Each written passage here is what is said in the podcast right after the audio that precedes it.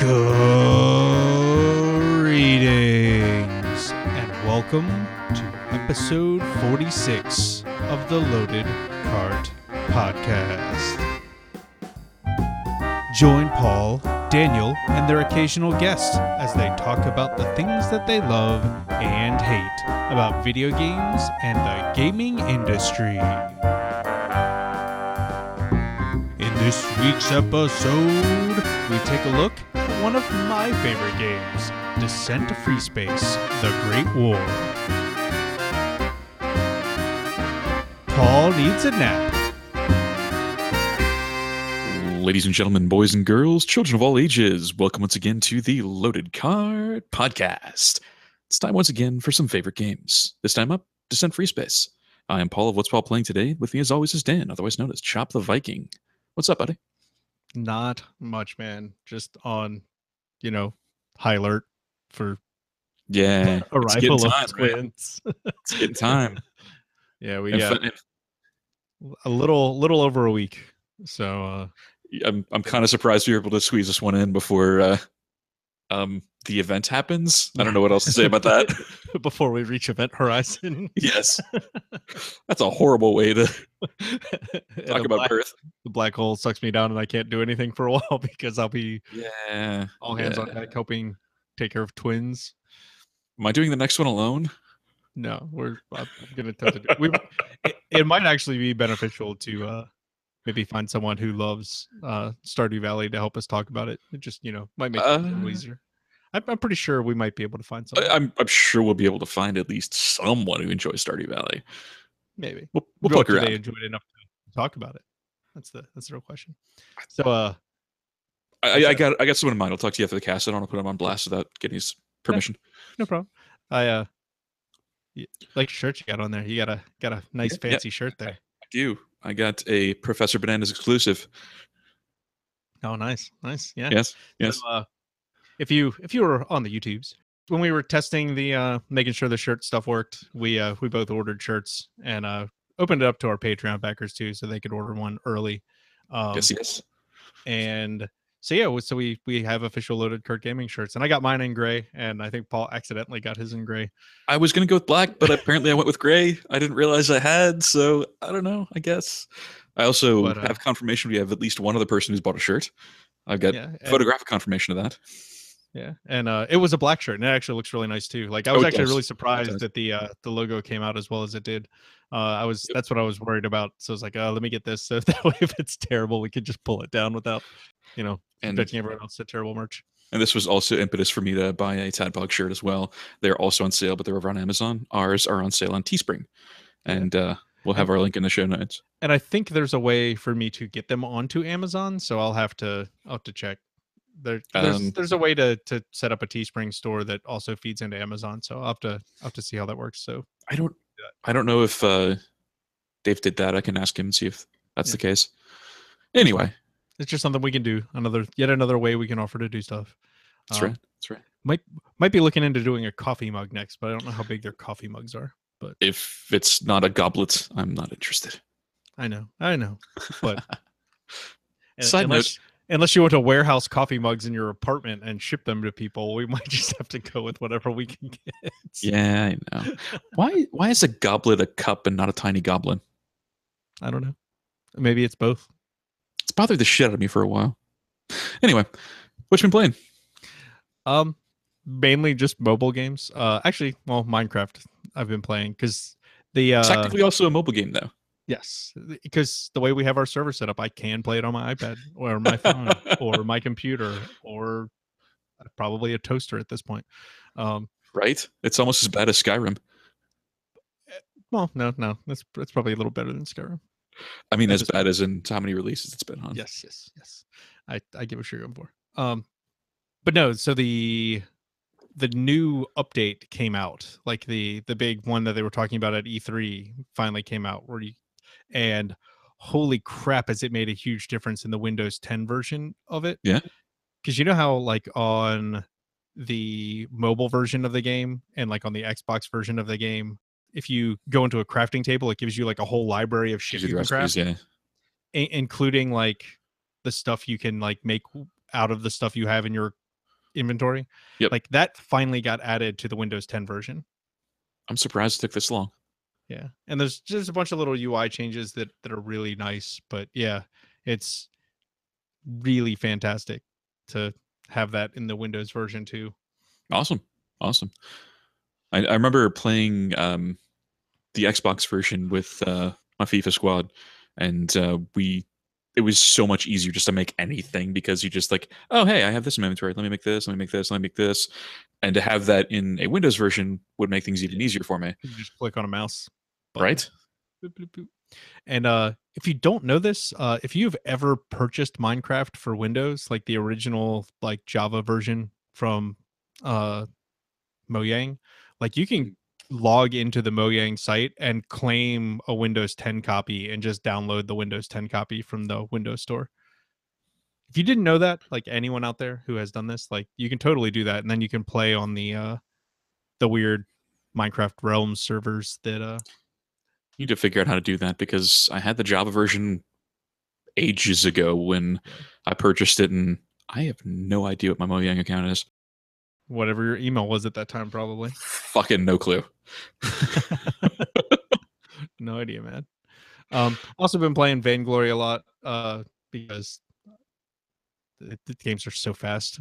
Yeah, And, uh, apparently, so their world championship is coming up in December, and apparently at the world championship they're going to be announcing a new five versus five mode. So I wonder if they're going to make a new map because right now their map is like made Just- for three v three. yeah, it's just basically mid, the isn't same it? map. They, they use the same. Well, it's weird because it's a there's a lane across the top, and then the jungle is underneath it, and then there's a okay. central thing in the jungle for both teams to fight over. Which for a while it's a gold mine, and then it turns into the kraken, and it which is basically this big giant rancor looking monster that uh will run around and smash the enemies uh turrets down. Fair enough. so it's it's interesting i'm curious to see if they're gonna release a new map for uh 5v5 when that comes out Yeah, it'll um, be fine. And then i've been very sporadically playing last days on earth uh Me too. and uh it's been it's been a lot of fun it's a weird little game but it's surprisingly fun it's surprisingly fun to kill other players which is hilarious sometimes Because they set it on auto and then don't pay attention, and then you just wing the shit out of them with a freaking crowbar or something. It's hilarious. the one that I've been doing lately, and I told you about this the other day. My my favorite tactic is uh, so you can have two weapons. You have the one that you're using, which I And you know one in the use, like, pocket. and then one in your pocket. You can quick swap to because it just puts a little button on the screen, and you hit the button, and you switch weapons. And so what I've been doing lately is using like you know something that is easily expendable, like a cricket bat or a baseball bat or something, or like a hammer. And then in my pocket, I'll have a nine millimeter. yes. so I'll so I'll let people come attack me and I'll like wail at them a little while with the weapon and then I'll run away from them and like get them to start chasing me and then I'll just switch to the nine millimeter and just mow them down because it you that the rate of fire on that thing is crazy. It is ridiculously fast. and it's it is so it doesn't do a lot of damage but it's the fact that you can shoot someone six times before they can even go like oh shit I need to run away like you just you chew up their health bar and they're dead before Yeah. they can do anything and i'm sure they're sitting there cussing themselves out if they aren't just you know auto looting Yeah. I usually just, I mean, the, even when they come back, they're probably cussing themselves out after realizing, oh, someone looted my fucking corpse, yep which is really entertaining for me because I don't give a fuck. I actually pay attention when I'm playing. yep so but it's it's a fun little game i i've been enjoying it I like it. I'm trying to set up a uh, a small clan because honestly, I feel like that's the only way you can really further advance into the later stages of the game. Because I, whenever I try to tap on other things, like you can't go here without being in a clan. I'm like, oh, okay, Yeah, and and it's even weirder because like to even even join a clan, you have to get to like twenty sixth or twenty eighth level, I think, and it's just like holy crap, that feels like it's going to take forever. It does not. I'm already level 45. Okay, it really doesn't take that long. nice. Yeah, I need to I need to play some more. I haven't played in like a week, but Yeah. it's fun. It has it has its moments. I like it. I like it. Yep. It's dumb. So what have you been playing? Well, I've been playing our main topic game, Descent Free Space, at least today, because really this is the only time I've had to fucking game over the last couple weeks. Um, when I haven't been working on the audiobook, I've been working Mhm. on voice work. Uh, I ended up uh, scheduling a uh, coaching session with a, a voice coach, and I've been doing all of the uh, homework that he set for me. Um, other than that, uh, in the evenings when I go to bed, I've I've got my PS4 in the bedroom, and I'll just I was throwing on Telltale's Game of Thrones for until I finished it uh, last night. Nice. Yeah, didn't care for the ending, but Hmm. then again, it's a Game of Thrones game, so you expect tragedy. Yeah. Yes, you do. And everyone dying. Yeah, yeah. Anyway. On to the news. Yay, news. so we got a bunch of news today, and actually, this is a, a topic that I want to revisit in a future episode. Specifically, the fact that recently a developer came out and, at the very least, said toxicity in games is why the industry is less open. Um, Charles Randall, a, a developer over at Ubisoft, and has several years. He's got seven years in Ubisoft and several years elsewhere. Um, specifically explained that, uh, but here's the rub all the stuff you ever wanted to know about game development would be out there if not for the toxic gaming community. Wow. In essence, Randall says that the game developers can't be honest about the reality of game development. The decisions that lead to mistakes or the changes that happen over the course of making a game aren't made public because they've learned that doing so will lead to death threats. Yeah. Anybody else find that fucked up? Yeah. Because isn't well, didn't the guy who make made was it Fez? Didn't he basically rage quit the gaming industry because he was getting death threats and shit? Yeah, Phil Fish. Uh, he famously rage quit the gaming industry by basically flaming everyone around him and saying Fez 2 is canceled and then basically dissolving his company. Yeah. But it was all all due to the fact that he was like getting death threats over Yeah. his work on Fez 2, which is like absolutely insane that that stuff happens. But Yeah, yeah. His People are- reaction, he had a bit of an overreaction, I think, but uh, but at the same time, if I'm getting death threats, I'm not liable to continue doing things to make people happy either. yeah. So indeed, indeed. on, on one hand, yes, it was a bit of an overreaction. On the other, I kind of understand where he's coming from. In other news, uh, Rocket League's Rocket League's season six update will actually offer you the ability to form your own tournaments, which is kind of cool. kinda Yeah, that is that's pretty awesome.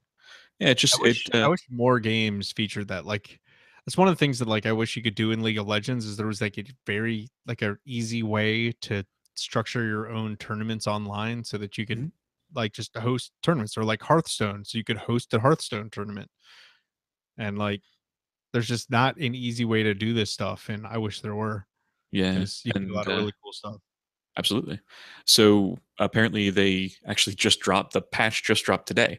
And uh, Psyonix also said that they were um, introducing LAN support, so you can actually play with. I have a LAN party again, which is kind of cool because that's something I haven't done since I was a kid. Um, they also offered up 90 new in-game items, a new limited time arena map called Farmstead, and the Decryptor, an item players can use to open crates without needing to purchase a key, which is kind of cool. I assume that comes out in loot boxes. I don't know how Rocket League works. I played one game and got very ill and never played again. Nice. So I should pick that for a favorite game sometime. You can if you want, but I ain't gonna play it. Like no joke, I can't I play that game without getting physically ill. That's weird. Yeah, it's I don't know what it was, but I was just I that trash can has seen vomit. Nice. Anyway, um, bit more news. Uh, there's actually going to be no Diablo 4 announcement, or unfortunately any other news at BlizzCon for Diablo. They said they are working hard on continuing to build the Diablo franchise, but there's nothing new forthcoming at this BlizzCon. Yeah, uh, I actually watched a video earlier today, which I'll try to put in the show notes of a guy talking about like Blizzard's working on two new projects right now, Mhm. and the only reason we know about this is because of job listings because it's like they're both for unannounced games um, Mhm. but one of them is a first person shooter and the other one is something else and like but neither of them are sound like diablo at all uh, so it's it's interesting uh it'd be interesting to see where it goes But- Absolutely. probably won't see anything for like two or three years easy especially Yeah, with blizzard yeah. they're they're very much a when it's done company, and I can completely support that, especially with the track record they've had. Yeah. Uh, so as quasi follow up to our last episode, uh, there is uh, some hilarious uh, feedback from the community to I think it's is it 2K games or is it is it Take Two Interactive It's, or is it, it's 2K games. Okay there's 2K games. Uh, so they just released NBA 2K18 because you know basketball season's here. Um, and it contained a absolute ridiculous amount of microtransactions and people got so pissed off that they went back in and changed all of the microtransactions like huge changes to how much stuff costs in their virtual currency which you can earn the virtual currency playing games like as Yep. your paycheck for doing good good in a game or whatever Yeah, but yeah. You get a paycheck and a bonus depending on what your rating is at the end of the game. You get a Right. s- flat paycheck, but you also get the bonus for performance.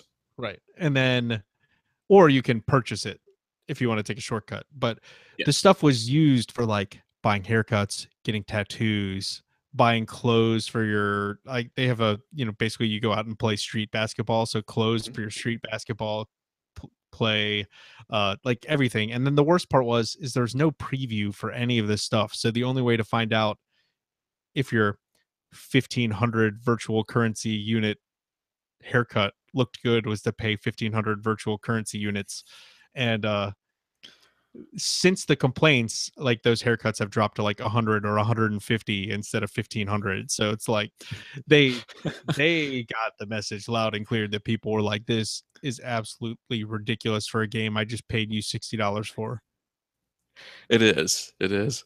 Uh, and as a follow up to that, Forbes actually has an article titled Will NBA 2K18 or Shadow of War be the breaking point for microtransactions?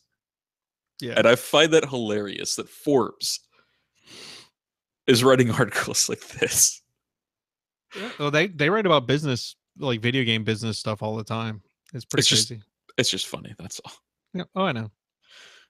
And lastly, as of this week, so last week when you hear this episode live, uh, Elite Dangerous has released patch 2.4, which is the last patch for uh, Horizons. That's right. The Thargoids are here, so you can actually fight aliens now, and they are apparently incredibly hard. And uh, one has actually already been killed. So Here's a confirmed to kill. yeah, I hope he's a wolf. no, they No, were not. That's a shame.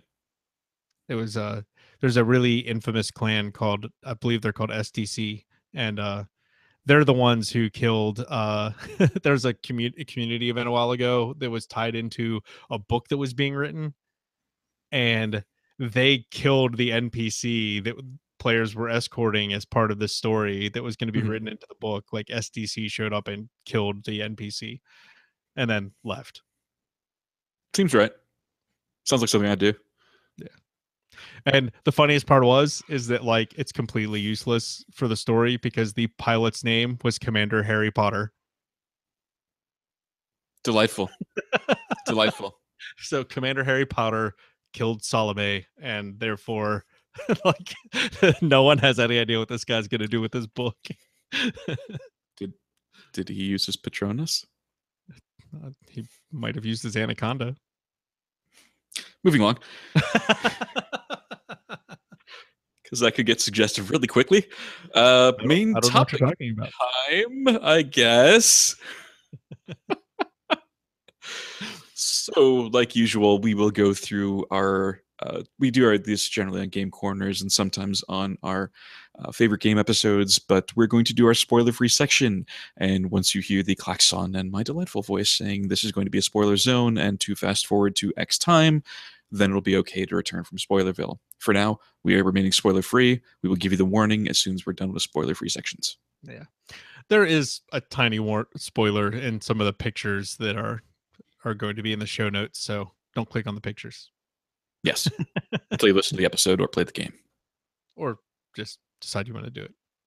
Yes. Uh, but anyway, so little history lesson for Descent Free Space and why it's called Descent Free Space, uh, or the sequel is just called Free Space Two. Um, so once upon a time, there was a little company called Parallax, and they made a series of games called Descent. And I remember. if you're unfamiliar, they are 3D quasi flight sims, kind of. They're corridor shooters that are like f- fully 3D. So like you can go upside down. There's no floor for you to run on. Like No, no. It- it's and they were kind of a flight sim. Like you were in a ship flying around. Yes. But there's the only no reason- gravity and The, the only reason we say quasi is because you're not in an open area. You are literally in small corridors and hallways that you fly your your ship through. Yeah. So it's kind of a flight sim. Yeah. So after Descent 2 came out uh, in 1996, Parallax uh, kind of imploded at the leadership level and split into two companies. And like it, it was a quasi amicable split, is my understanding. Like they just they had different ideas of where they wanted to go. Mhm. So two companies formed out of this Outrage Games and Volition, which most people actually know Volition. Most people don't know Outrage Games. Um, yeah. If you know Volition, you know Saints Row. Yes. So Outrage first their first game was Descent 3 Mhm. in in 1999 and then they got bought by THQ and then basically mainly did ports of X- ported games to Xbox. Mhm. Um and then they got to make one game that was an original IP that was called Alter Echo and apparently did not sell very well and while THQ was doing some reshuffling, uh, Outrage Games got closed in 2004. So they did not win. Um, That's a shame. Volition, however, managed to hit their stride and find a like a niche in the market, I guess, is, the way I would think of it. Um, so the first game they made was Descent Free Space, uh, a another space sim, but this time instead of doing corridor shooters, it was wide open space Yes. uh, like very open. space with a big story and th- i think that they use the name descent just basically so that like people know that like hey we're the people that made descent like Cashing a license, really. yeah they had they had an agreement with the outrage guys that they were both allowed to use descent for marketing purposes or whatever so that Sure, sure. And then it, so descent free space was released in 98 uh descent uh free space 2 was 99 and then between 2000 and 2006 they released summoner red faction summoner 2 red faction 2 and saints row. So like a series of huge games over the course of six years. Uh red faction went through 2011 i think they they were releasing red faction games and I believe uh, so. Saints Row's still here. Yeah. Saints Row, Saints Row 4 is only a couple years old, and uh now they have whatever their crazy Agents of Mayhem based loosely on Saints Row, Yeah, yeah. an alternate timeline for Saints Row apparently. What? Yeah. That's just silly. Then again, Saints Row is silly. Well, Saints Row 4 had freaking aliens. Come on, man. um, Aliens, said- superpowers was crazy.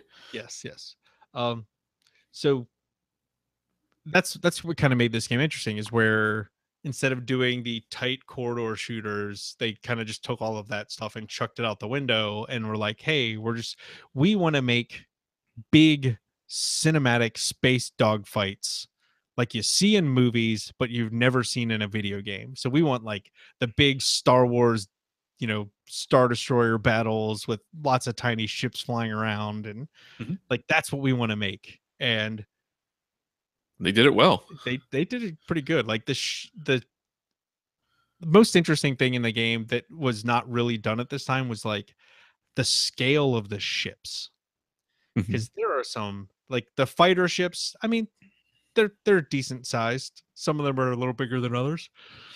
But then there are the giant capital ships, and holy crap, some of them are big. And They are. one of the things that apparently fans of free space have done is make real world comparisons to how big these ships are compared to modern naval vessels to give you an idea of the size so I, i'm going to include a couple of pictures here in the show notes the Damn.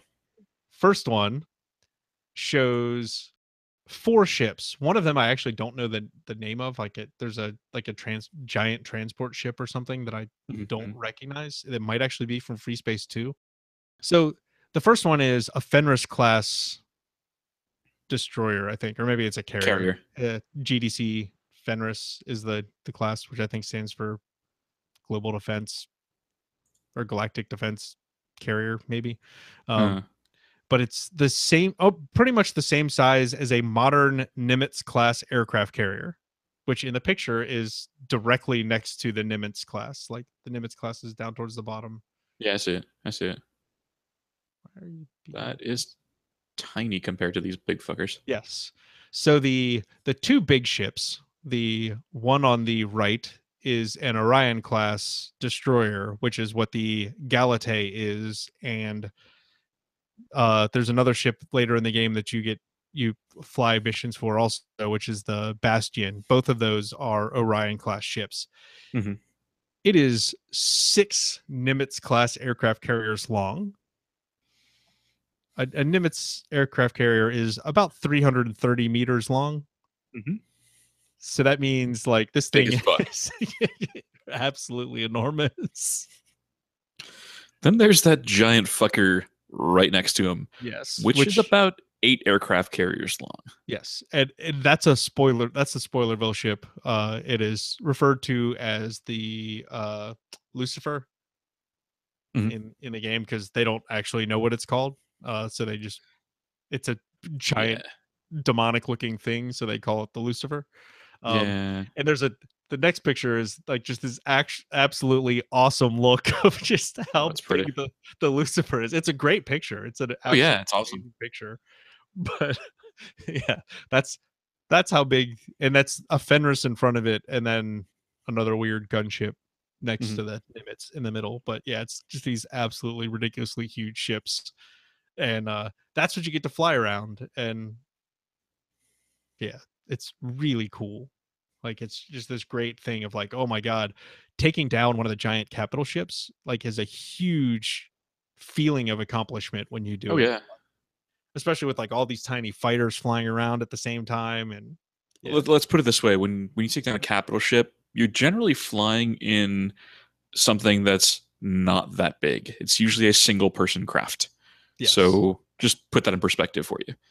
yes most of them are like i mean it's the size of like a modern jet Yeah. ish Maybe a little larger, but yeah some of them are Who's a little counting? larger some of the bombers are a little larger yeah. um, yeah. but yeah so that was one of the big innovations they had when they made this game one of the other really big ones is their ai and their difficulty system which tie together in a very weird way but one of the things that they got really right in this game is ship ai because if you've ever played any of the like i don't know early wing commander games your wingmen are completely useless Mhm. like they're just complete derp and like in this game you can actually put them to use and they do stuff and they will Yes. actually get kills Let me put it this way: I did next to nothing playing this game, and just ordered my wingmen around and kind of just played, watched the game go. yes i am actually incredibly certain that on standard difficulty i can probably beat the entire game without firing a single shot except Yeah. for maybe one mission because i think that mission is bugged it was the hardest mission in the game for me and it's not supposed to be the hardest mission in the game Hmm. and w- in in the loadout screen i could load out three wings of ships my wing Right, and right. two others Yeah, Alpha, Beta, and uh, Delta Wing. I think. Yeah well no this one it was alpha alpha beta and gamma wing in Okay. in this loadout. Um, and Gamma Wing was Hercules fighters, which are these big heavy ships, Mhm. and Gamma Wing never sh- showed up. Was never there. So it was just me and and Beta Mm, Wing. and was Wing, just like, yeah. what the shit am I supposed to do with this? Like, I'm missing four ships, and I still beat the damn thing anyway. Nice, nice. I had mine in very easy mode, and while I was firing, I wasn't hitting shit because Because you're I'm not good at the game. Yeah. Spoiler alert: I'm terrible. yeah. Uh, to be honest, like one of the things that I did beforehand was just play the training missions over and over and over again, and like Mhm. tweak my uh dead zone, like the sensitivity in dead dead zone, because it makes a huge difference Yeah, getting it to something Yeah. comfortable. I ended up just wanting to play Elite Dangerous the entire time I was playing this. I do too, but yes, actually, I really want to play FreeSpace Two now because I I just play Elite Dangerous instead? you can, but I I kind of want to play FreeSpace Two. So, but uh so the my comparison for this is always like the original wing commander game because we actually used to do something really funny when we played wing commander which made the game a lot more hilarious in just its weirdness um and that we would basically like just kill our wingmen as soon as we left the ship. Like literally just turn around and shoot the wingman because he was more useful to us and he wouldn't steal any of our kills so we could climb up the leaderboards. Yeah, It's like if you remember in the Wing Commander games in the mess hall, there was like a sign on the wall that were kill ta- like confirmed kills were tallied up. And if you kept killing your wingman, like they couldn't steal your kills, so you would always you could climb up that list faster. But it made the game really funny because what would happen is you would come back and there'd be this big dramatic cutscene of you being like, "Oh, my poor wingman is dead." Oh, and it like it, it comes across even like more hilariously melodramatic because like you know that you just murdered him like literally the second you left the ship and no one does anything. It's Yeah. like game's AI wasn't expecting you to do that, but yeah, we, we used to do that. It was always really funny. But they they were never useful and they just got in the way. And uh That's fair. so it was always really funny in this game. It's like, oh man. We used to play, I think I've mentioned this before, where my friend who was much better at dogfighting than me, we would play single player and he would do the dogfighting and I would just man the keyboard and all I would do is reallocate energy and she equalizes shields and command all of the other stuff around and target subsystems and just be he'd be like, I want to I want to shoot out the engines. I'm like, cool. I'd switch over to the engines. I'd tell tell the ships to disable people. I'd tell them, you know, it's the stuff I was good at anyway. Like I was much better at that stuff, and he was much better at the dogfighting. So it just paired Yeah. up really well. It's micromanaging is your, is your skills. Oh, I well, like I said, like I was telling you a story the other day of one of the missions where, like, literally, I completed half the mission by not being there. Like, I split four wings of of fighters between these two things that we have to escort, and one of them successfully got out without me, with me being like five thousand kilometers away or something like that, like five thousand meters away. Like Nice, Just nice. nowhere nowhere near it like it managed to escape and its hull was intact and i you know felt some accomplishment there like hell yeah Yeah, there was the escort mission with uh, the large uh, cruiser early on in the, in the story, and that thing got blown up, unfortunately. But the pod got out, so I still Yes. completed the mission. yes um but what's interesting in this game is the way difficulty works because in a lot of games especially modern games when you change the difficulty it basically changes how much damage your weapons do how much damage the ai's weapons do how much damage you take how much armor they have like makes things harder to kill makes you slightly easier to kill like it, it just Right, little right. tweaks like that in this game adjusting the difficulty only changes one thing it, it makes the ai pilots better Or worse. yes so you have your default level and then like if you make the game easy or very easy they They're Not really- soup.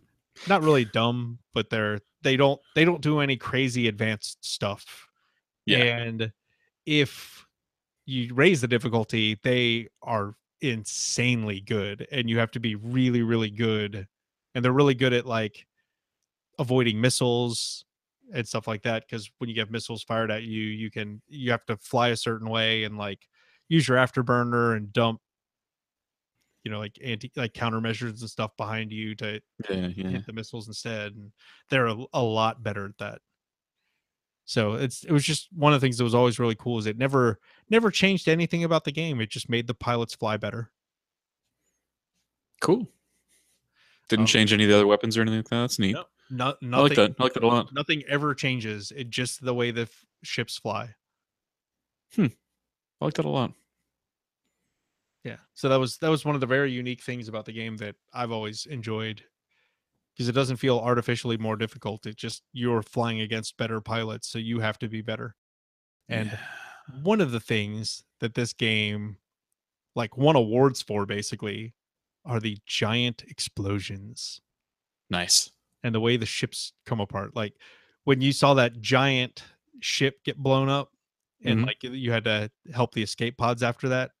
Unfortunately, I never actually saw the explosion. Uh, I, w- I was I was about five thousand kilometers away at the time. like there's huge explosions and the ships break apart into a whole bunch of pieces which apparently like had never been done before in a space sim and, well, in uh, fairness, you were dealing with such low power video cards and stuff. yes, Were there even video cards at that point? yes. well you you were telling me that you had to install like nGlide, which is the Yeah, uh, yeah. Nvidia version of the glide drivers for uh what the the voodoo 2 cards i think something like that Yeah. this was like voodoo 2 era Jesus. stuff like I that remember Voodoo too. All That's- right. But that's the that's the era this game came out in. It was like the late Yeah. '90s, so it's like Voodoo cards and the very first Nvidia cards were starting to come out. I remember when that was a huge thing too. Yeah. One of my friends used to have uh, either two or three Voodoo 2 cards running in SLI. It was nice, nice, crazy to play Quake 2. nice. One of the things that struck me as really weird about this game is the environment, and that there basically is none. Yep. It is a complete and empty piece of space, Yeah. unless you have some asteroids there. Yeah, That's it. Unless unless there's the weird asteroid things, like there's no planets. Occasionally there's a sun, like really really distant. Yeah, and it gives you that uh, that sun flare Yeah. type of uh, whiteout of the screen, but that's about it. Yeah, but even the asteroid fields don't really. They're just a bunch of randomly flying rocks. Yeah, there's not really an asteroid field. You don't get the feeling that you're actually in an asteroid field. You just get the feeling like there's debris everywhere. And then there are some like weird nebula backgrounds that like are just weird, just blotches of color. And to be fair, it still works. Like you still feel like you're flying through space. Yeah. It's just that it feels very empty, Yes, You know, like space. And but that's the thing is like I remember planets and stuff like that, but I think that's me remembering FreeSpace Two.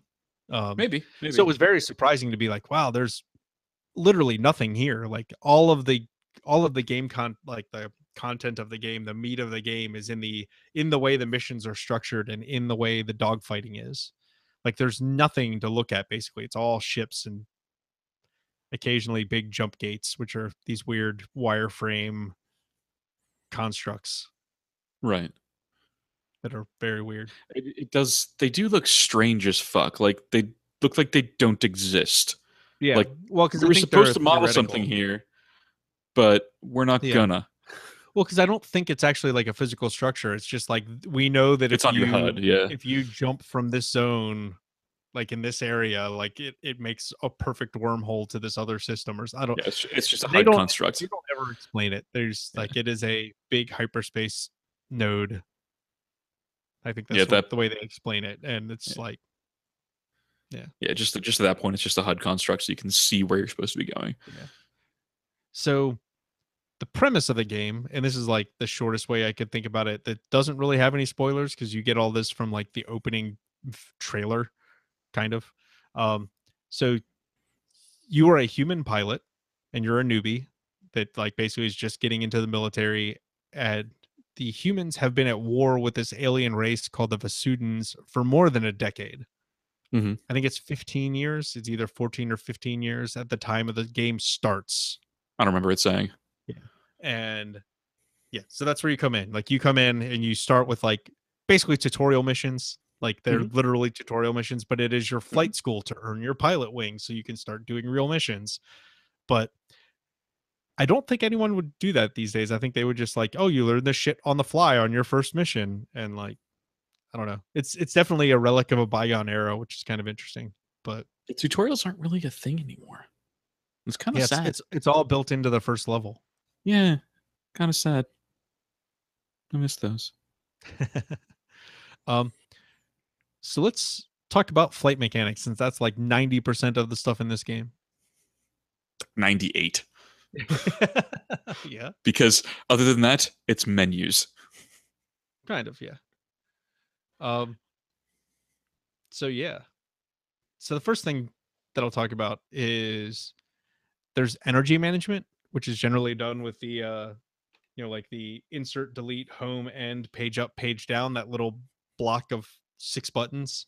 Mhm, mhm. um and they they do three things there's guns which is uh the insert and delete um there are shields when shields enter the game because they Which are don't home and end at the beginning which is the uh yeah home and end and then Page up, the- page down. page up page down is for your engines and if as you if you put more energy into your engines if you divert energy into your engines you go faster. Surprise surprise. No. your, shield, your shields get stronger your guns fire faster. Mm-hmm. They fire pretty fast at default, though.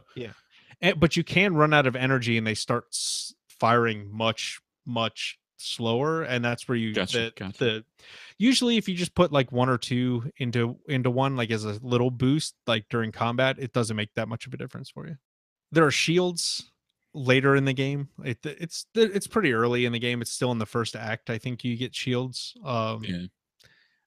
but um, Did not get there. yeah. Basically, it, it's their quadrants. So you have your front, your back, your left, and your right shields. Mhm, mhm. And as as one of those quadrants takes damage, they can eat through just that part of the shield and hit you from there. And you can hit. There's a an equalize button, which I think is Q, and uh, it will redistribute energy from those that are still up into the one that's down to repower it. And nice. it, it if you get in a big messy dogfight, you can uh, run out of shields pretty quick, and then you're just screwed. Yeah. Yeah. Then there's the uh interestingly there's targeting subsystems. I clearly did not get this far. I do know that uh, the targeting literally I just pressed H to target the next hostile Yep. thing nearest to me and I just went ape shit on that and Yeah, moved on T with my day. T is like the target in front of you. H is the uh, next hostile target or the closest hostile target. I think. Yeah, and you can actually cycle through targets with T as well. Like you can not only is it in front of you, but everywhere around you. But it goes through from nearest to furthest, I believe. Yeah and uh, so if you hit the S button, it would target a subsystem. And there's a bunch of different subsystems depending on how big the ship is, but most of them have like engines, weapons, nav, and comms. Mhm. And so engines, like you take them out and the ship is just stranded. It's just adrift. It can't move until its engines get repaired. Um, you can call in a repair ship that will come in and repair your subsystems Mhm. Um, and rearm you. It's very, very useful later in the game, especially if you're in a bomber. Shift need- R. Shift R. Yeah. And that just calls in the re- the resupply. Mhm. Okay. I got to know does, some of uh, the keyboard shortcuts. so does hitting C and then five. Yeah, yeah. Shift R was quicker though for some reason. I just I know the menus, so it's just like boop boop and Yeah, done. yeah. I got to know the keyboard shortcuts. Just like mm, Shift R. Done. Okay, cool. I'm gonna get some resupplies and then wait. Nice. Um, so weapons, if you shoot out their weapons, they can't shoot anymore. Mhm. Uh, if you take out their nav, I don't know what this does. I I've never had my nav taken out. Um, I've never had a reason to take out their nav. Uh, I I don't know if it keeps them from jumping out of the system. I don't know if it shuts down their HUD. Like I have no idea what nav does. Um, I just I've never had a reason to do it. Hmm. But shutting down their comms is really good because it keeps them from calling in more waves of ships to help them. I just blew them up. That's all I needed to do. Well, the- these like the big capital ships is the reason why you would do that. gotcha. You, you take out their comms so they can't call more ships in, and then if they are large enough to have fighter bays, you take out their fighter bays, and then they can't launch more ships to help. Yeah, So that's fair. those are the, the kind of ones that are. There are some other really weird ones that occasionally crop up in maybe one ship. Yeah. And now we're onto weapons. Which Yeah, is- and and the regular targeting, the way the HUD works. Um, you have you have the ship that you're targeting, so like that has like a little square around it, Right. and then if you have a missile that has weapon lock, it'll start as a diamond and it'll track to wherever, like as long as you keep it in the towards the center of your screen, yeah. uh, and then off kind of to the side, it gives you a little circle of like if you shoot here, you will more likely hit the ship uh, based on how it's currently flying. Yeah. Yeah. It's basically a lead for you. Yep. And uh yeah so like it's really really simple and it's really easy to understand and then it's got some there's some other stuff in the hud where it shows like the enemy's shields and stuff and their orientation towards you and your shields and your energy distribution and all that good stuff so yeah do you want to talk about some some weapons, I like weapons. weapons Let's talk fun. weapons. all right so at the beginning of the game you have basically two weapons Yeah, essentially. The Um, ML16, which is basically just a simple pair of laser blasters. pew pew pew Yep, yep. And uh, the MX50 kind of fire and forget missiles. yeah It And the- basically, if you targeted and- things. Yeah, and the disruptor cannon. I never used the disruptor cannon though, so Yeah. So the ML16 is like it really becomes obsolete, especially the second shields become a thing. oh yeah, super fast. Um, but the disruptor cannon, like you usually you pair it if you know you're gonna have to take out a larger ship or disable a larger ship because it does very very little hull damage, but does a lot of damage to the subsystem. So if you like target the engines, like it might do five percent damage to their hull and hundred percent damage to their engines. Nice. just- it does so little to their to the hull, and yeah, but it also becomes pretty useless pretty quick because of uh the uh shields getting introduced to the game because it doesn't do Right, much to shields at all.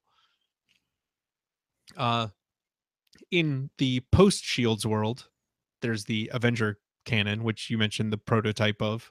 Mhm. Uh, I, I think when we were talking before the show, Yep, um, yep, yep.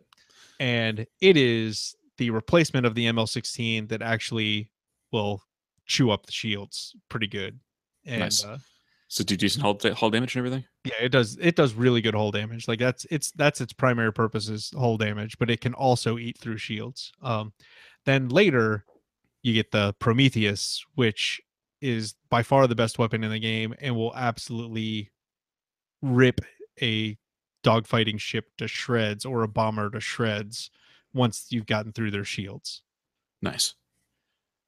Which brings us to the anti-shield guns, which are the flail and the banshee, which are you get the flail alongside the Avenger and you equip both of those, or you you shoot something shields down with the flail and then switch over to the Avenger, and like you make pretty short work of pretty much anything in a dogfight.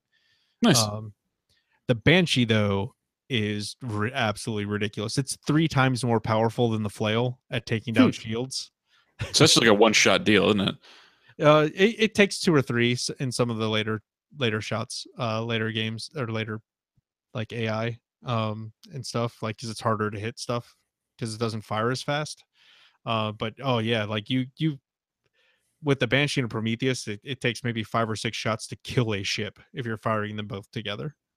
Awesome. it gets it gets really kind of crazy um there's a bunch of different missiles uh you mentioned the mx50 which are called fire and forget like you just like literally if the ship's in front of you it'll kind of lock half-ass lock on to whatever you're facing and try and hit it You you get maybe like fifty percent of your shots with the missiles on it, which really sucks considering you only have like ten to twenty. yeah then there is Disruptor missile. yeah disruptor missile sorry i'm looking up something else because i forgot to talk about Yeah, it, it basically just is similar to the disruptor cannon. Uh, once you hit, pretty much anything you hit is short circuit. so it doesn't work like the disruptor cannon it works different so the Okay. disruptor cannon destroys subsystems, like takes down the damages the subsystems. The disruptor Mhm. missile just completely short circuits a ship and it cannot function at all for 10 seconds. Interesting. Like, interesting. The whole ship goes offline for 10 seconds, which is really crazy when you're fighting a larger ship because like You hit a capital ship with that. the- yeah, the, the capital ship cannot shoot or do anything for 10 seconds. and it just gets chewed up if you've got I don't know Yeah. well the big one is that there's stuff later on that's even crazier. Uh then you get a fury uh rocket at one point in time which basically has no targeting at all. Like you just you have to lead and hope that it hits. Uh and you can but you pack a ridiculous like i mean you pack like 200 of these instead of like instead of like 20 mx50s like it's it gets r- absolutely ridiculous like how many of these you pack on. Um I can only imagine just basically doing a strafing run on a capital ship with those. yeah that's, that's basically kind of what you you do with them like I never really had a use for them. I don't know. Uh there's a hornet which is really fun because it's kind of like the mx50 where you kind of like you know it just kind of hits whatever's in front of you but it fires four missiles instead of one. Interesting. and usually about 50% of them connect so it's hmm. it they're they're really useful in a dogfight. You also carry a shitload of them too so that it's really Nice. it's really fun to just like be chasing someone and they have a really quick fire rate so like after you fire them like it'll reestablish lock and you can fire again really really quickly. So you can just like have this big swarm of like 20 missiles chasing someone of course Just a swarm of angry bees. yeah, basically. Uh, there's the interce- interceptor, uh, which is actually cool because it actually like establishes a target lock. So like if you think about like Top Gun, where you have that, that little reticle like bloop, bloop, bloop, bloop, bloop, bloop, Yeah. until it lines up, and, like, yeah, and then like the sirens go off. Like it, it- totally the same thing in this game when you when you get target lock, and it's really really fun. Uh, Nice. Yeah, it totally feels like Top Gun, which is kind of funny. Uh, it's really fast and locks on really quickly, so it's r- like one of the best things for uh, dogfighting. And oddly, is really good at shooting down bombs because they're like Interesting. there are these bombs that are made to like destroy larger capital ships and they Mhm. move really really slow so you can like actually shoot them down before they hit your ship and it'll do less damage to like the big capital ships Nice. um, and it's since it locks target so fast and it moves so fast, it's really good at shooting down those bombs, which is kind of fun. Um, awesome.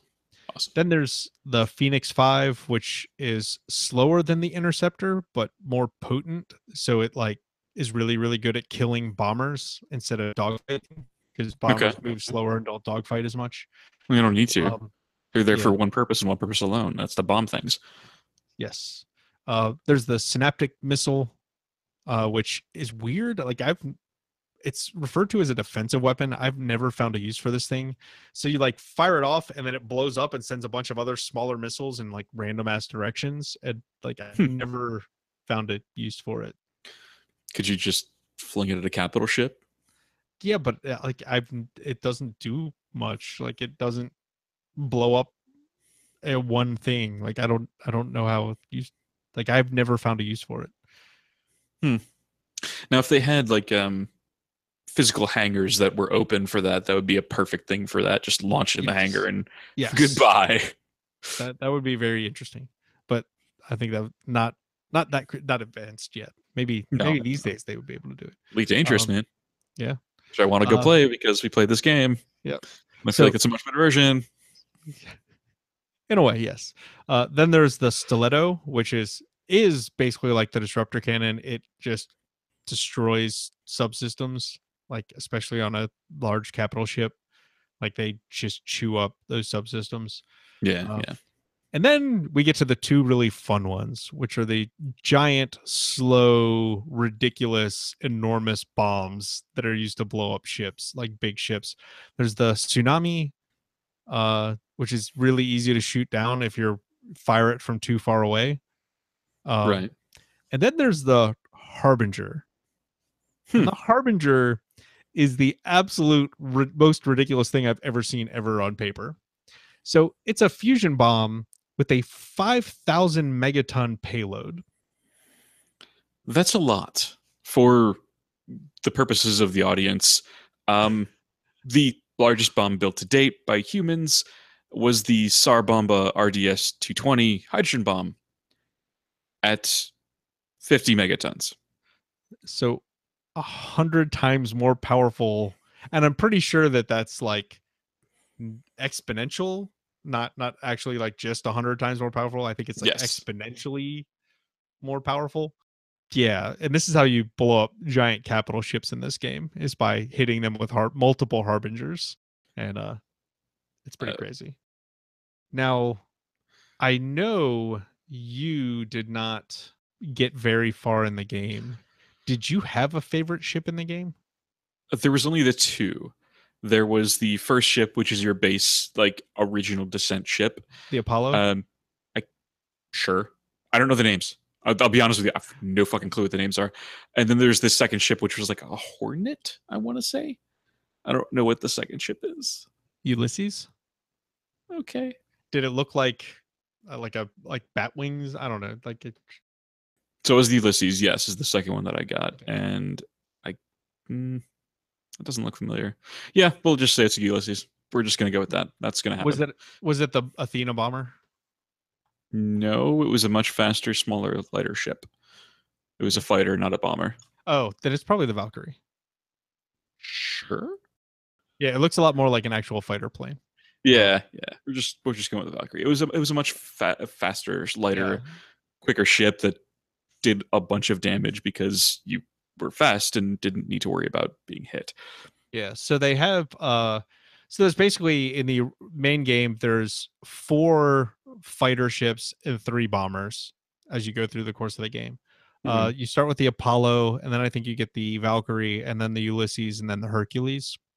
Um and they they all have different purposes. So the Apollo is kind of your it's the the starting ship, so it's very basic. Um you basically don't use it once you start getting the other ones because there's no reason to use the Apollo when you have access to the Hercules because it's a heavier ship and it can carry better weapons. Um, and that could bec- basically becomes the limitations of the Apollo is that it can't carry the armaments that you need. Um, Right, The right. Valkyrie is much faster and more nimble and better at dogfighting. The Ulysses kind of like tries to be between the Hercules and the Valkyrie. Like it's made more for instead of just being a heavy fighter or like a really nimble dogfighter, it tries to do both. And I don't know. If I take a fighter, I take a Hercules. That's fair. That's just what I prefer. Um, Yeah. Then there's the three bombers: the Athena, the Medusa, and the Ursa. And I love the like, especially once you get the Medusa bomber. I almost always fly in bombers, which is kind of funny. Uh, but I will always take an Ursa, 100% of the time, because the Ursa is the only thing that can pack the Harbinger bomb, and that's where Mm. that's where all the fun is. Makes sense. That's where the money shot is, is in the Harbinger. to put the Harbinger into even more perspective, the little boy and fat man that were dropped on Hiroshima and Nagasaki, respectively, 13 to 18 kilotons for the little boy and 20 to 22 kilotons for the fat man. Yes. They were not very powerful when put in perspective of, say, the Tsar Bomba, which is 50 kilo, 50 megatons. Megaton. Or, yeah. That's, which is 50,000 kilotons in this case. Yeah. It, yeah. 5,000 megatons for the Harbingers. Just Yeah. absolutely ridiculous. Um, That's a yeah, planet my- killer. yeah, basically. but but you need it by the end of the game, which is actually I'm sure. I'm sure. even more insane.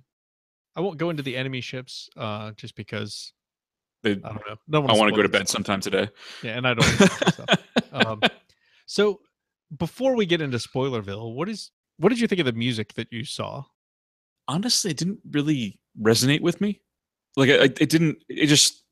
I was playing and it was there, but it wasn't Yeah, it it- present to a point where I noticed it. It I think it does really good at being ambient music because that's that's its job is like ambient space music and it's it's kind of cool the battle music it, it does it does a really good job of just like blending into the background and you like barely notice it to to a weird degree. And I don't know if that's a good or a bad thing to say about it but that's just kind of crazy Well, it it, lend, it does lend atmosphere to the game, but it's not something that drags your attention away from the game, which it's literally serving its purpose. It's background music. It's there to set the the stage so that you can enjoy the rest of the game. Yeah. What did you think of the voice acting in the opening cinematic? I did not watch the opening cinematic. Ah. I know. I'm sorry, because you you sit here, you rave about the voice acting in the opening cinematic, and I'm like, I don't know what he's talking about. The voice acting in this game is not that great. Yeah, no, but like, you should you should definitely go watch that movie. Yeah, the caveat being that I did not see the opening cinematic, so I can't yeah speak to the fact that there. I mean, the in-game voice acting, yeah, not, not super great. If you don't care about spoilers in the in the show notes, there is going to be a link to a YouTube video that is all of the in-game cutscenes from the from the game, and there's a ton of voice like really good voice acting in those, which is which is really cool. Um, but yeah, the the video, like, there's basically a, a you know it's from the kind of point of view of the space station, and a human ship jumps in, and he's like in on fire and and panicking and like freak like dude is freaking out and ranting and raving and like he, talking about like the, these people blew up everyone and everyone's dead and they're they're following him and he knows they're going to follow him and they're all going to die and you're just like this dude legitly sounds terrified it doesn't sound like you know, what you expect especially from this time period of games where it's just like someone robotically reading from a script like, right. It actually sounds like they went out and paid a voice actor to do it. Uh, whereas some of the in-game dialogue, like the mission briefings and stuff, really sound like you know someone at Volition did it. I'm pretty sure like they just went down the hall and you know used used a microphone in the closet and similar to the way they uh, they recorded uh, uh, the kid from Monsters Inc. Yeah, kind of. He basically followed her around with a microphone and just recorded her dialogue. Nice. Um, but yeah, like it's just really cool that uh they the way they also tell the Vasudans point of the story is like there's some weird cutscenes that just like show off some pretty footage and have uh voiceovers over it that talk about like how how they spread into the galaxy and what happened when they met the great destroyers which are humans and like some other well they're not wrong. Yeah and, and it's just like this re- this really interesting thing that they were like this this nice prosperous people and they thought they were going to you know be able to take over the whole galaxy especially after they learned how to jump and then they like met this alien race and then shit went south really fast in a fucking hurry. Because humans like like to fight. I got nothing better to do with my afternoon. Yeah all right so we're about to dip into Spoilerville for a little while, but right before we do, what were your overall impressions of the game, even though you didn't play very much of it? Yeah, I, I feel like I can't really give a, and I know it's going to be a cop out because I, I don't feel comfortable saying whether or not I can rate this game or whether or not it was the money I spent, worth the money I spent on it because I played maybe an hour of this game total. Yeah in, in between the time I first got it running and this afternoon when I tried to play as much as I could before I died to something stupid and I said, fuck this game. You you flew into an asteroid, didn't you? No, into a capital ship. My capital ship. During in the asteroid field. Because should have watched the fucker he was in my way and I needed to blow up the fucking asteroid. It's not fair and you know it. So you fly around him. I hate this game. I actually feel better saying I hate this game and this game sucks. No, I'm kidding. I, I really, I really don't have any. It was fun, but it made me want to play Elite Dangerous more because right. I feel like that is a more modern, polished version yeah, well, of, of, this course. game. Essentially, this, this, game is from 1998. Oh, absolutely. And I'm not, I'm not saying that that's a a good or bad thing or something it points to in its disfavor or favor, but take it with the yeah. context it was set but in. I, this I, is I, an amazing game for 1998. nearly a 20 year old game, which is scary yeah. to think about. And it's still good looking. Yeah. Like, like, like it's it's not a terrible looking game. Yeah. Like and one of the reasons why I'm really interested in FreeSpace 2 is because there's like a, a really still active modding community and they're like updating and retexturing everything still, which is Dang. insane. Um When you consider that it came out in 1989, yeah. Yeah, and so like some of the the ships that I've seen like on the wiki from where they've redone it is like, man, I I want to get this and I want to play all of this stuff and like I want to do play it all super pretty and see FreeSpace 2 in the super it's super pretty form. Um Nice. but You can do that already. It's called Elite Dangerous now. I'm sorry. Keep doing that. thanks, Dick. Uh, so for me like one of the things that i was really curious about this game that i mentioned when i picked it was like how well does this game hold up 20 years later um, Pretty well. i i still enjoyed it a lot uh you know there's no hope of bug fixing because you know the last patch was 1.06 and that was you know 20 years ago um Yeah. And and honestly, if I had more time to do so, I probably would have attempted to finish this because while that mission was annoying as hell, it wasn't a deal breaker for me. right. I overall enjoyed my experience playing it. Yeah. That being said, like the asking price for it on Steam, it- like the bait is normally ten dollars. I think it's nine ninety nine, and then it goes on sale fairly frequently. Me, because I love the game, I would totally pay the ten bucks for it. But like, if if you are into older school games and you can deal with the fact that it's like pretty boxy graphics, like it's really low poly stuff, and it it shows like it shows its age, I would pay three to five bucks for it, easy. Like it's Yeah, still a really good game, and it comes with the expansion, which I still haven't played, so I'm probably going to play through that, and then Yeah. do some other stuff too. Uh, Sure. But like I uh, still own the physical game. Like I still have a copy of it laying around somewhere uh, behind me in my messy ass office, and like I paid eh, fifty or sixty dollars for that. So I I would totally pay pay it. I would pay the ten bucks, but that's me because I like this style of game and like it's a really cool look at a really good historical great example of a space sim from back in the day I'm and it still it still plays really good it still handles really well it feels a little arcadey at times but it's fun Right, right.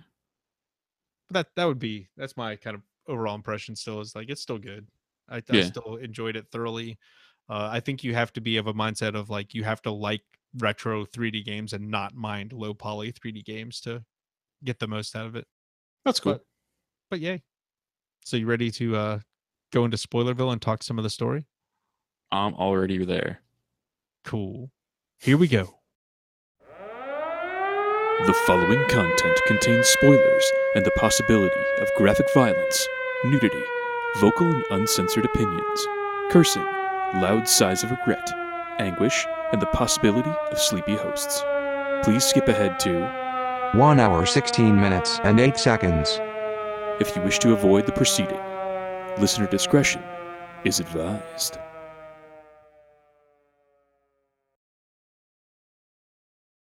All right. That we're in Spoilerville, I'm not going to go too deep into this because I don't want to to ruin it. But like some of the t- some of it, you can tell like their influences because one of their big influences was Ender's Game, and you could totally tell that when it comes to the uh, the Shivans and some of the stuff that the Vasudans say in like their little dialogues. But yeah, like a game starts off with the Terrans fighting the Vasudans, and there's rumors going around starting in the the opening cutscene of like this this weird new alien race coming in and just destroying everybody and like killing both the Vasudans and the Terrans. And in one of the missions that I think you got to, uh, you're you're going to take out a an important Vasudan ship, and like as you're approaching the ship, like these weird black ships warp in and just kick the ever loving shit out of the Vasudans. And Yeah, it's it's actually the um the Orion class vessel is trying to steal the Avenger prototype or destroy the shit that has the Avenger oh, prototype yeah, on it. yeah, you're one of your guys they defected. Yep, yep. Fucking prick. Yeah. Suck my Uh, ass. Yeah, and and so he's trying to defect to the is it to the Hammer of Light or just to the Vasudans in general? Um I don't offhand know. Yeah, I think I think he's trying to defect to the Vasudans in general. He's trying to he's trying to defect to the students in general. I don't remember hearing anything about a hammer of light. Okay. Yeah, you didn't get that far. No. Uh, but yeah, you don't even get a chance to do it because they they get blown up by the Shivans. Oh yeah, they get And- chewed the fuck up. Yeah, and then you can't even target the Shivans. Like you can't. You just you could try and shoot them, but they have shields, so your your puny little I hammered H and shouted "What the fuck" at my screen for a while. Yeah. the uh is the M- ML16 like it just doesn't do anything to them. This leads the Terrans and Vasudans to stop fighting each other and form a big alliance to be like, hey, let's uh let's figure out what the fuck these guys are doing. Let's quit Uh, fucking around for a hot minute, shall we? Yeah, so so they or at least the humans refer to these people as Shivans after Mhm. Shiva the destroyer from Hindu mythology. Um Yep. and to be interesting, like all of the Vasudan ships, like all of the Earth ships are referred to in terms of Greek things, hence the Apollo, the Medusa, Ursa, Yep. the yep, yep, uh, Prometheus, uh, but all of your wings are like alpha, beta, gamma, delta. So all of the Vasudan wings are Egyptian, so it's like Anubis and stuff like that, and all of the Shivan wings are Indian. So there's very distinct things, and you very very quickly learn to tell them apart because you have like Arjuna, which is Indian, so you know that that's a Shivan wing.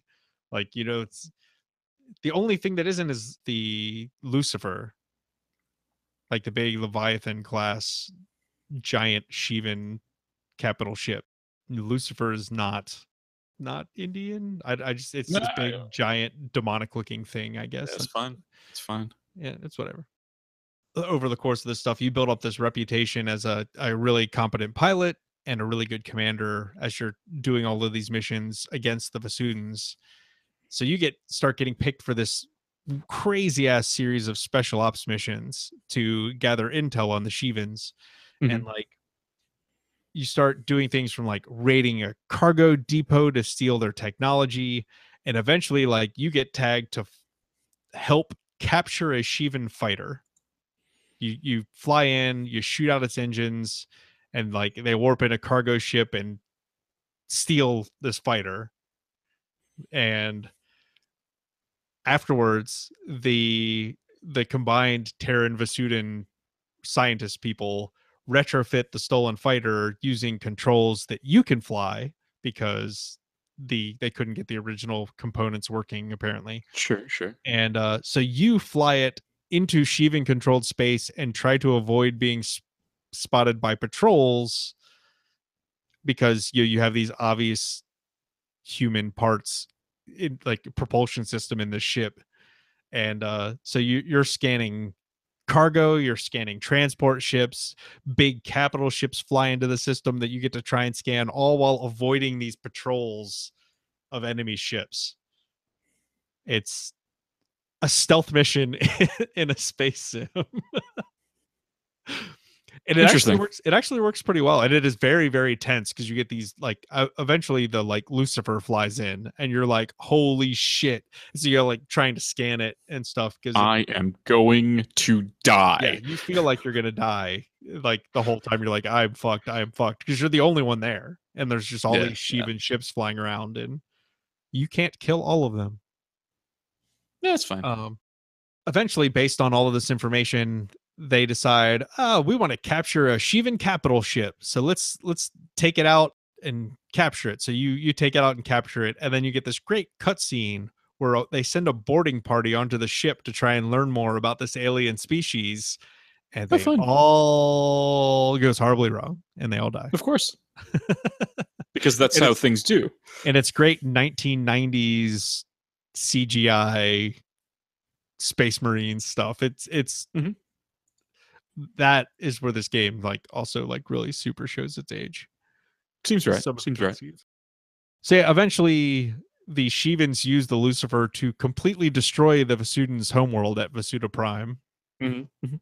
and uh are basically a couple of jumps away of finding Sol, the you know humans Human homeworld. Earth. yeah. So Command gets this crazy ass idea, gets super desperate, and decides that they're going to attack the Lucifer in the only place they can guarantee it won't be able to get reinforcements and won't have any shields. In hyperspace. When it's jumping between two nodes. Yeah, you you get to lead a uh, this suicide mission into hyperspace to blow up the Lucifer while it's in transit. Nice. and uh it has a whole bunch of reactors you have to blow up that are part of the subsystems on the ship and then uh at the end of the game you fly off into the sunset towards Earth after coming out in the Sol system. Interesting. And uh, like I said, there's going to be a, a thing in the show notes with all the cutscenes. Uh, and I loved the voice acting in the cutscenes. Like they're so good, uh, especially the opening one. And like the Vasudan ones are really cool just because they're weird. And you're just like, I can't tell if that's the they're speaking as the Shivans or the Vasudans, and it's it's the Vasudans. Okay, that's fair. It's a fun game. Like I very very loosely skimmed over some of the the plot points, but there's so many missions. There's like forty something missions in this game. Dang. And I got through like seven or eight. Yeah, the, most of them are pretty short. They're like you know Yeah. maybe five or six minutes long. Like Yeah, you, you just bad. them together. But uh, that's actually something I forgot to talk about. The really awesome mission briefings are fucking badass. Yeah. That's all right. You just Yeah. talked about it. Yeah. But mission briefings are amazing. I love them. Uh, They're pretty anyway, good. yeah. So I think we're ready to leave Spoilerville. Yeah, sounds Unless good you got anything. Honestly, it, what am I going to spoil? what the fuck am I going to spoil? True, true. You can spoil the uh, training mission. Wah, wah. I got to advanced training, okay? nice. Nice. Anyway.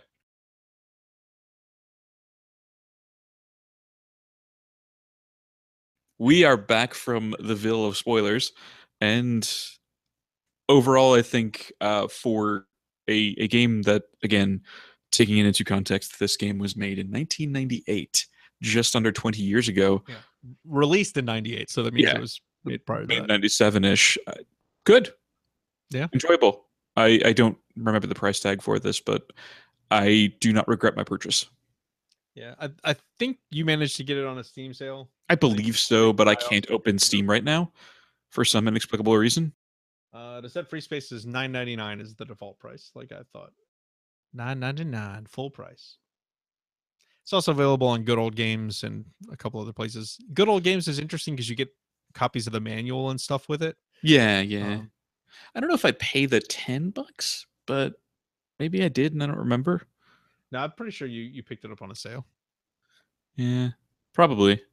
If you get it on sale, I think it's uh, more than even 10 bucks might be worth the price. So, eh, Yeah. Either way. I think it really just depends on if you uh how well you tolerate low poly 3D games because some of them are just an atrocity to mankind, but it really just depends on how well you handle it. Yeah. And honestly, it's not bad. Like even even with the low poly, it's still pretty good looking. All Either right. way, I'd recommend it. At least give it a shot. Yeah. So that means it's time for you to pick your next favorite game that we're going to play over the next like couple of months. Yeah. So this is kind of an unconventional choice, I think. Uh, it is honestly, I I am surprised to learn that we looked it up earlier. It's not on a tablet or a mobile device, and that kind of surprises me because it's very much a, a very casual type of game. It's called Game Dev Tycoon. And uh, if you're not familiar with it, you're essentially a you start out in back in the the uh, late 70s, early 80s, and you start off in a garage building video games out of your garage. It starts off with the, I believe, the uh, Commodore slash Nintendo era, uh, slash Atari era, somewhere in that ballpark. And basically, you just go through these stages of gaming from there. And I, I'm not sure when or if it ends because I never actually finished. I don't know if you can finish a game, but I never. I've I've gotten up to like the PlayStation 4 era or whatever they call it, they how they call it because they can't legally call it the PlayStation without drawing the ire of Sony. It- It's it's the Stayplation. I don't know what they called it. It was something something equally ridiculous to that. Very interesting, fun little game that I think uh, that I think you'll enjoy because it's a nice little casual game you can play while you're sitting there just uh, watching Mara. The the Okami Game Sphere. Yes, It's South Park. Their their joke about the Xbox. Anyway, Xbox and GameCube and Sony PlayStation. that'll be the next favorite game coming up. our next actual game coming up is a game I think we both enjoyed very much called Stardew Valley. Yes, that's gonna be our next episode. Uh, so in a couple of weeks, Yeah, It's a good time. I'm looking forward to it. short couple of weeks. Yeah. All right. If you want to get in contact with us, you can do so. Just email us over at podcast at loadedcartgaming.com. You can email me at Paul Clue. You can email Dan, uh, email, send us some tweets over at Paul Clue. You can send Dan one over at the At Loaded Cart account, and he's also at Chop the Viking. You can find me usually streaming or in the early evenings on weekends over at twitch.tv slash what's Paul playing today. Dan will probably be in incognito for a while, or at least uh, incommunicado until um, they get their schedules down. But he's over at twitch.tv slash chop the Viking. You In, want to find uh, us? for the for the next week or so uh after i finish editing this i will probably be playing uh stardew valley uh just to play some more of it to get a better feel for it Yeah, um, yeah. but yeah so i'll be i'll be streaming some over the next week or so or week or so hopefully uh until until it's time basically Until the event horizon.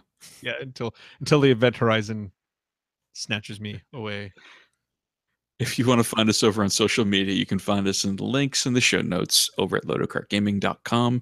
And if you love us, please consider leaving us a review on iTunes, Stitcher, Google Play, or wherever the hell you're listening to us. You can find us probably on the moon somewhere if you're really thinking about it. It really does help us so that find other people for listeners for the show. And it's probably the biggest thing you can do to help us out.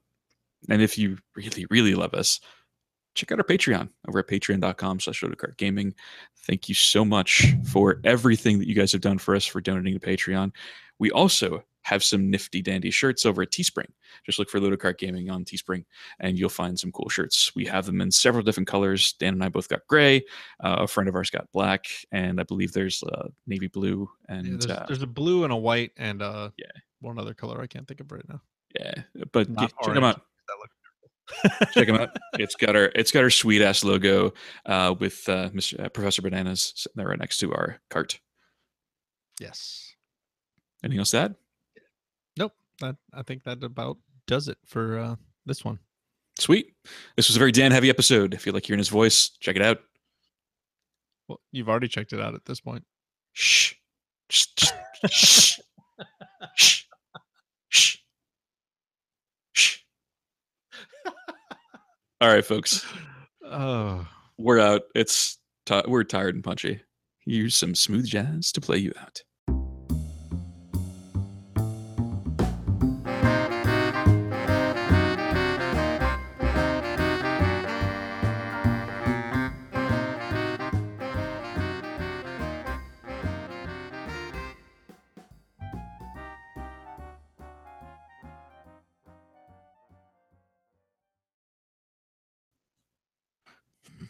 I don't know. look at the Valkyrie, damn it. I don't know. Genuinely do not know. Uh, let's see. The Valkyrie. That's probably it. Sure. Just- we're just going with that. Siren, siren, siren.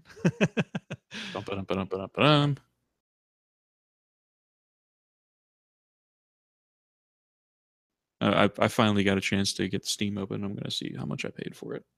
oh, because I don't know. I guess I do. That's how I do.